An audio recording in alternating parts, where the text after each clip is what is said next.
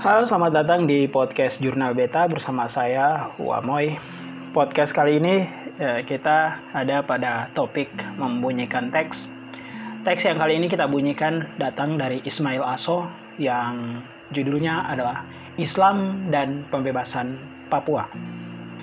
Belakangan eh, kita seringkali melihat eh, kelompok-kelompok sosial tertentu yang menyuarakan tentang pembebasan Papua, baik itu dari segi kemanusiaannya maupun sumber daya alamnya yang dirampok besar-besaran oleh uh, negara-negara dan negara-negara internasional yang khususnya dimotori oleh Indonesia sendiri sebagai negara yang uh, menganeksasikan Papua ke dalam uh, wilayah Negara Kesatuan Republik Indonesia. Kenapa Ismail Aso mengangkat uh, uh, tulisan dengan judul seperti demikian? Uh, hal ini menjelaskan bahwa penulis merasa penting untuk uh, menjelaskan hal itu karena selama ini belum pernah dijelaskan oleh Muslim Papua sendiri, atau mau dibilang bisa jadi Muslim Papua merasa acuh tak acuh dengan problem ini. Mukadimahnya saya tidak membunyikan mukadimahnya, melainkan saya langsung masuk kepada inti daripada tulisan yang cukup lumayan apik untuk dibunyikan. Oke, saya langsung saja ke Islam dan Pembebasan Papua. Kesan banyak, kesan banyak kalangan Muslim Papua dalam perjuangan dari penjajahan bersikap diam. Tidak progresif, malah tidak ada inisiatif mengambil bagian dalam pembebasan rakyat Papua. Parahnya lagi, Muslim Papua tanpa membedakan pribumi dan pendatang seakan menyetujui penjajahan dirinya. Tidak sebagaimana rakyat Papua penganut agama lain atau selain Islam. Lembaga Islam misalnya M U I, Muhammadiyah, dan P W N U Papua diam seakan tanpa peduli pelanggaran H A M di Papua sejak daerah ini dianeksasi melalui Pepera tahun sembilan belas enam puluh dua yang konon tidak melalui mekanisme one man one vote. Berbeda dari lembaga milik Kristen, Keuskupan Papua dan klasis G K I Papua mengangkat pelanggaran H A M terasa lebih dominan. Kepekaannya menegaskan nilai-nilai kebenaran ajaran agamanya itu. Sebaliknya, Muslim Papua dan Ormas Islam dalam hal ini pelanggaran H A M oleh aparat T N I dan Polri, mereka diam seakan tidak terjadi sesuatu apapun yang menunjukkan ketidakkepekaannya. Asumsi orang bukan penganut agama Islam bahwa Islam bukan agama pembebasan dan bukan ajaran kebenaran universal. Padahal tidak demikian. Ajaran paling mendasar agama Islam sebagaimana dasar-dasar ajaran agama Islam itu akan ditegaskan dalilnya dalam berbagai dalam bagian berikut ini. Nabi Muhammad Sallallahu Alaihi Wasallam diutuskan oleh Allah Subhanahu Wa Taala untuk menegaskan umat manusia sebagaimana Nabi Musa Alaihi Salam untuk kaum Yahudi dari perbudakan Fir'aun di Mesir. Umumnya institusi Islam kadang Umumnya institusi Islam dan kaum Muslimin Papua dalam sikap antara pilihan M dan O. Terkesan mendukung O alias menghalangi pembebasan Papua. Muslim Papua tidak ingin bebas merdeka, apalagi membantu perjuangan membebaskan Papua dari penjajahan. Demikian mentalitas um, um, umum masyarakat sipil, apalagi saudara-saudara Muslim migran yang datang mengais rezeki di tanah Papua. Terlepas dari persoalan interpretasi teks-teks suci Al-Quran sebagai pegangan hidup memungkinkan multi-interpretasi, namun faktanya menunjukkan bahwa dan itu patut sangat disayangkan. Muslim Papua diam berpangku tangan. Bersikap apatis sesungguhnya tidak mencerminkan nilai-nilai ajaran agama Islam yang inti dari tujuan kehadirannya sebagai kelanjutan agama Kristen dan Yahudi adalah sebagai agama pembebasan. Sekali lagi, Islam adalah agama pembebasan. Hal ini terbukti di mana-mana pada masa awal ke kehadiran Islam untuk membebaskan dari penindasan dan sebagai rahmatan lil alamin atau kasih sayang bagi seluruh alam. Untuk itu, kedepannya kaum Muslim Papua wajib ikut serta dalam membebaskan Papua dalam berbagai eh, dalam penjajahan sebagai jaminan kebenaran ajaran Al-Quran dan hadis. Karena ajaran Islam menjamin hal itu, tujuan kehadiran Islam melalui Nabi Muhammad shallallahu alaihi wasallam sebagai Nabi terakhir menyempurnakan agama terdahulu dengan semangat pembebasan, termaksud pembebasan Papua dari penindasan dan pen dan penistaan martabat kemanusiaan dan pencurian sumber daya alam sekalipun itu dilakukan oleh bangsa yang mayoritas beragama Islam. Namun, sa sangat disayangkan karena peran kaum Muslim Papua sangat miskin. Sangat Papua sangat miskin, malah praktik tidak terlihat kontribusinya dalam penegakan amar ma'ruf nahi mungkar atau menyerukan kebenaran dan mencegah keburukan. Betapapun pelaku kekerasan dan penjajahan orang agama Islam lalu itu melanggar ajaran kebenaran dan keadilan, maka wajib hukumnya menolak. Oleh sebab itu, penindasan tidak menutup kemungkinan dilakukan oleh Oleh sebab itu, penindasan tidak menutup kemungkinan dilakukan orang sebagai Islam. Dengan kita bukan berarti mewakili Islam, tidak. Karena itu kewajiban hukumnya bagi Muslim sebagai pelaksanaan penghayatan ajaran kebenaran Islam untuk menyeru amal ma'ruf nahi mungkar. Muslim Papua wajib menegakkan kebenaran Islam dan menentangnya, kalaupun itu bertentangan dengan ajaran dasar agama Islam. Ajaran dasar agama Islam menyeru kita menegakkan keadilan dan amal ma'ruf nahi mungkar, menyerukan kebenaran, mencegah kemungkaran. Karena keadilan adalah ajaran paling pokok dan dasar dalam Islam, seperti firman Allah Subhanahu wa Ta'ala dalam Quran surah kelima ayat kedelapan yang artinya, "Hai orang-orang yang beriman, hendaklah kamu jadikan jadi orang-orang yang selalu menegakkan kebenaran karena Allah, menjadikan saksi dengan adil, dan jangan sekali-kali benci. Kebencianmu terhadap suatu kaum mendorong kamu untuk berlaku tidak adil. Berlaku adillah, karena adil itu lebih dekat pada takwa, dan bertakwalah kepada Allah Subhanahu wa Ta'ala, sesungguhnya Allah Maha mengetahui apa yang kamu kerjakan." Ayat ini memerintahkan kita sebagai orang beriman menegakkan keadilan kalau kita beriman kepada Allah sebagai Tuhan dan Muhammad sebagai Nabi dan utusannya. Apapun manusia memiliki hati nurani. Siapapun manusia memiliki hati nurani. Secara natural, ada panggilan jiwa akan terpanggil membela kebenaran melalui keluhuran budi atau nurani atau bercahaya kebenaran. Keharusan menegakkan keadilan dari kejahatan wajib bagi seorang yang beriman menurut ayat di atas. Banyak perintah Al-Quran dan hadis, Nabi menyuruh orang yang muslim, yang beriman untuk menyeru kebenaran, keadilan, dan mencegah keburukan adalah wajib hukumnya, seperti firman Allah Subhanahu wa Ta'ala sebagai berikut dalam Quran surah ayat surat keempat ayat ke-tujuh puluh enam. "Mengapa kamu tidak mau berperang di jalan Allah dan membela orang-orang yang lelah, lemah, baik laki-laki, wanita maupun anak-anak yang semuanya berdoa, 'Ya Tuhan kami, keluarkanlah kami dari negeri ini, Mekah yang zalim penduduknya, dan berilah kami pelindung dari sisi Engkau, dan kami beri kamu penolong dari sisi Engkau.'" Namun kebanyakan muslim karena faktor alasan sekuler, sekunder atau duniawi yang melakukan penindasan itu mayoritas beragama Islam, maka diam tanpa mengkritisi tindakan itu benar atau salah.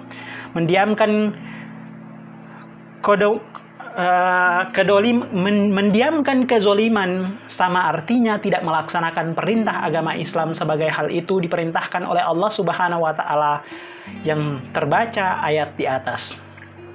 Pembebasan Papua dari penindasan sesungguhnya menegakkan kalimat tauhid atau inti pokok dari ajaran Islam.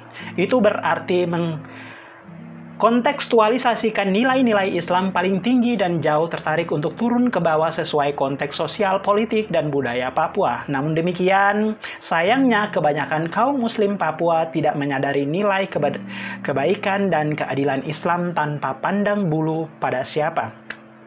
Hal itu kurangnya, hal itu kurangnya pemahaman inti ajaran Islam yang hadir mem bebaskan umat manusia dari penindasan, pembunuhan, perampasan hak-hak asasi manusia seperti yang terjadi pada Papua. Perampasan atau perampokan harta kekayaan Papua oleh, siap, oleh siapapun adalah kebatilan, kedzaliman yang bertentangan dengan ajaran agama Islam.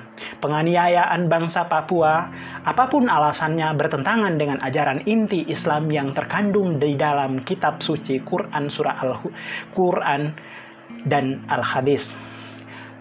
Sebab esensi kehadiran Islam di muka bumi sebagai rahmatan lil alamin, kasih sayang bagi seluruh alam, dan misi utamanya yaitu kemerdekaan, kebenaran, keadilan sesuai nama agama Islam itu sendiri, yaitu kedamaian.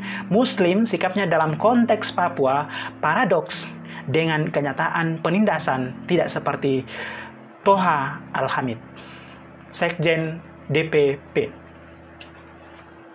Muslim pribumi muda percaya omong kosong yang umum diketahui bersama seperti integrasi untuk membangun dan memajukan rakyat Papua.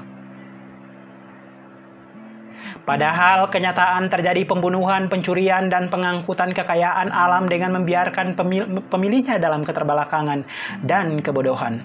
Kebebasan merupakan sunatullah, rahmat, rahmatullah. Dalam artian bahwa kemerdekaan atau kebebasan itu hak paling asasi bagi manusia. Muslim Papua wajib menjaga hak-hak dasar yang diberikan oleh Allah Subhanahu wa Ta'ala berupa jiwa, harta sebagaimana titipan. Muslim Papua bersama seluruh rakyat Papua wajib ikut menjaga diri dari perampokan oleh Amerika atau emas orang Papua di Timika, gas dan minyak oleh Inggris di Bintuni, gas alam di Membra Moraya oleh Cina, ikan dan udang oleh Jepang, kayu besi dan merbau oleh berbagai negara asing. Muslim tidak boleh diam hanya menonton atas pembunuhan manusia tanpa alasan yang benar dengan atas nama apapun sebagai pembebasan atau membedakan dan kata kebenaran. Menjaga dan mempertahankan hak hidup, melindungi nyawa diri dan keluarga, serta menjaga harta, benda, dan perintah agama yang hukumnya wajib fardu ain. Islam memerintahkan agar kita menjaga diri agar kekayaan alam kita tidak boleh dirampok oleh bangsa lain. Karena kekayaan alam melimpah yang diberikan oleh Allah Subhanahu wa Ta'ala sebagai amanah untuk dipelihara, dan kerusakan, perampasan, dan pencurian negara wajib dilindungi sebagai khalifah fil ardi. Untuk itu, tulisan ini harapannya Muslim Papua harus menjaga atau sadar kembali atas kekeliruan, atas lebih tepatnya ketidaktahuan per, perintah agama Islam selama ini. Kedepan, kaum muslimin tanpa membedakan ras membangun kesadaran untuk berdiri dalam barisan menyuarakan kebenaran atas penindasan hak-hak hidup manusia yang dirampok oleh tindakan. Perbuatan fasik oleh siapapun bertentangan dengan nilai-nilai pokok ajaran agama Islam. Oleh sebab itu harus dilawan sebagai wajib Fir'aun, sebagai wajib atau fardu ain oleh seluruh Muslim Papua. Muslim Papua senantiasa harus menyerukan amar ma'ruf nahi mungkar bagi pembebasan dan Papua bangkit. Setidaknya tulisan ini sebagai Zulkif uh, Gozkul Fikri, bahwa dengan opini demikian akan menjadi khiroh atau semangat kaum muslimin dari kekeliruan dua pihak atas interpretasi ajaran agama Islam. Muslim Papua wajib menegakkan keadilan sebagaimana Allah Subhanahu wa Ta'ala. Muslim Papua wajib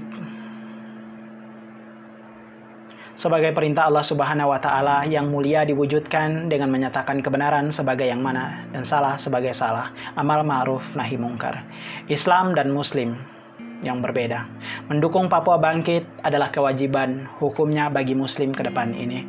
Kalau memang mereka benar Muslim dan ingin menegakkan nilai-nilai Islam yang benar sesuai ajaran dan agama Al-Quran, ajaran dalam Al-Quran dan hadis, Muslim Papua dari manapun asal-usul keturunannya wajib menegakkan kebenaran dan keadilan melawan penindasan. Sebab pendidikan tidak sejalan dengan semangat agama Islam yang mengajarkan nilai persamaan dan menunjukkan martabat manusia. Sikap demikian sejalan dengan Islam, karena esensi Islam hadir ke dunia melalui Nabi Muhammad shallallahu alaihi wasallam untuk membebaskan umat manusia serta menegakkan nilai-nilai kebenaran dan keadilan. Islam sekali lagi hadir untuk menegakkan kebenaran dan keadilan. Muslim harus menyatakan kebenaran bahwa pencurian, perampokan, atau eksploitasi kekayaan alam harus dilawan. Muslim Papua harus ikut serta melawan sebagai jihad fisabilillah. Islam agama Tuhan. Rakyat Papua anggap Islam identik dengan Jawa, Bugis, Makassar, atau singkatannya agama. Pendatang, Indonesia lagi. Maka, per, maka persepsi orang lalu Islam melegalisasi ajarannya sebagai Muslim adalah keliru. Muslim penjajah dan menganggap Islam sama dengan Indonesia. Padahal ajaran agama Islam lain dan harus dibedakan dari suku bangsa. Indonesia delapan puluh lima persen memeluk agama Islam, sehingga mereka yang beragama Islam datang. Tapi harus dibedakan dan ingat bahwa Islam agama Tuhan. Agama Islam diperuntukkan bagi umat manusia, tidak hanya yang menzolimi bangsa Papua. Lalu di mana kaitan Islam dalam mendukung pembebasan Papua oleh Muslim? Islam dimanapun hadir membebaskan penindasan, perampasan untuk menegakkan keadilan dan kebenaran. Lalu apakah Islam mendukung Papua merdeka? Jawabannya seratus persen mendukung sebagaimana pengertian Islam dari sana. Dari sananya. Karena kemerdekaan adalah hak kodrati yang dijamin oleh Allah Subhanahu wa Ta'ala kepada setiap individu dan bangsa. Tapi kalaupun pertanyaannya ini ditanyakan, adakah Muslim mendukung Papua merdeka? Jawabannya ada dan tidak. Karena jumlah penduduk Islam mayoritas beragama Islam dunia, Islam dunia, maka penting dijelaskan di sini tentang perbedaan arti kata Islam dan Muslim. Penjajahan Papua sama sekali tidak ada kaitannya dengan Islam, karena Islam dan Muslim berbeda, walaupun berasal dari satu akar kata. Muslim sebagai kata benda yang berarti manusia, manusianya, sedangkan Islam sebagai kata sifat yang abstrak berarti nilai. Sesuatu yang berdimensi nilai berarti juga sesuai dengan yang dianggap suci atau sakral, yang ber, berin, berintikan ajaran doktrin pokoknya bersifat transendental. Wallahu asa, wallahu alam bisawaf. Ismail Aso, Ketua Forum Komunikasi Muslim Pegunungan Tengah, Papua. Oke, itulah tulisannya, cukup panjang dan menarik.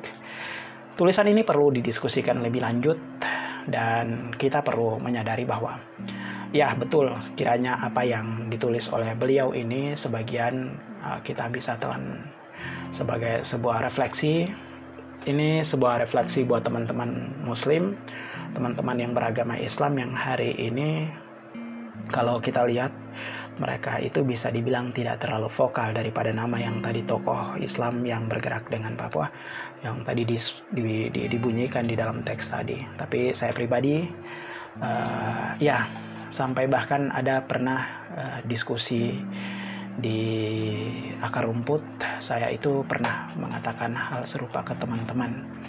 Karena di lingkungan tempat di mana saya tinggal itu saya melihat banyak orang yang menunjukkan apa ya semangat perjuangan untuk membela Palestina. Lalu saya bilang, andai saja Papua itu ada delapan atau sembilan puluh atau tujuh puluh, enam puluh lah.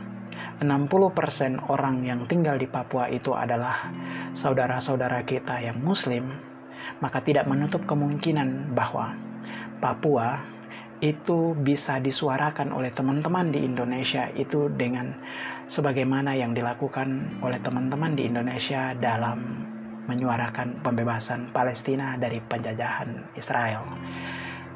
Hal ini kalau mau dibalik dan dipikirkan, uh, saya merasakan hal yang sama seperti itu, dan it's true.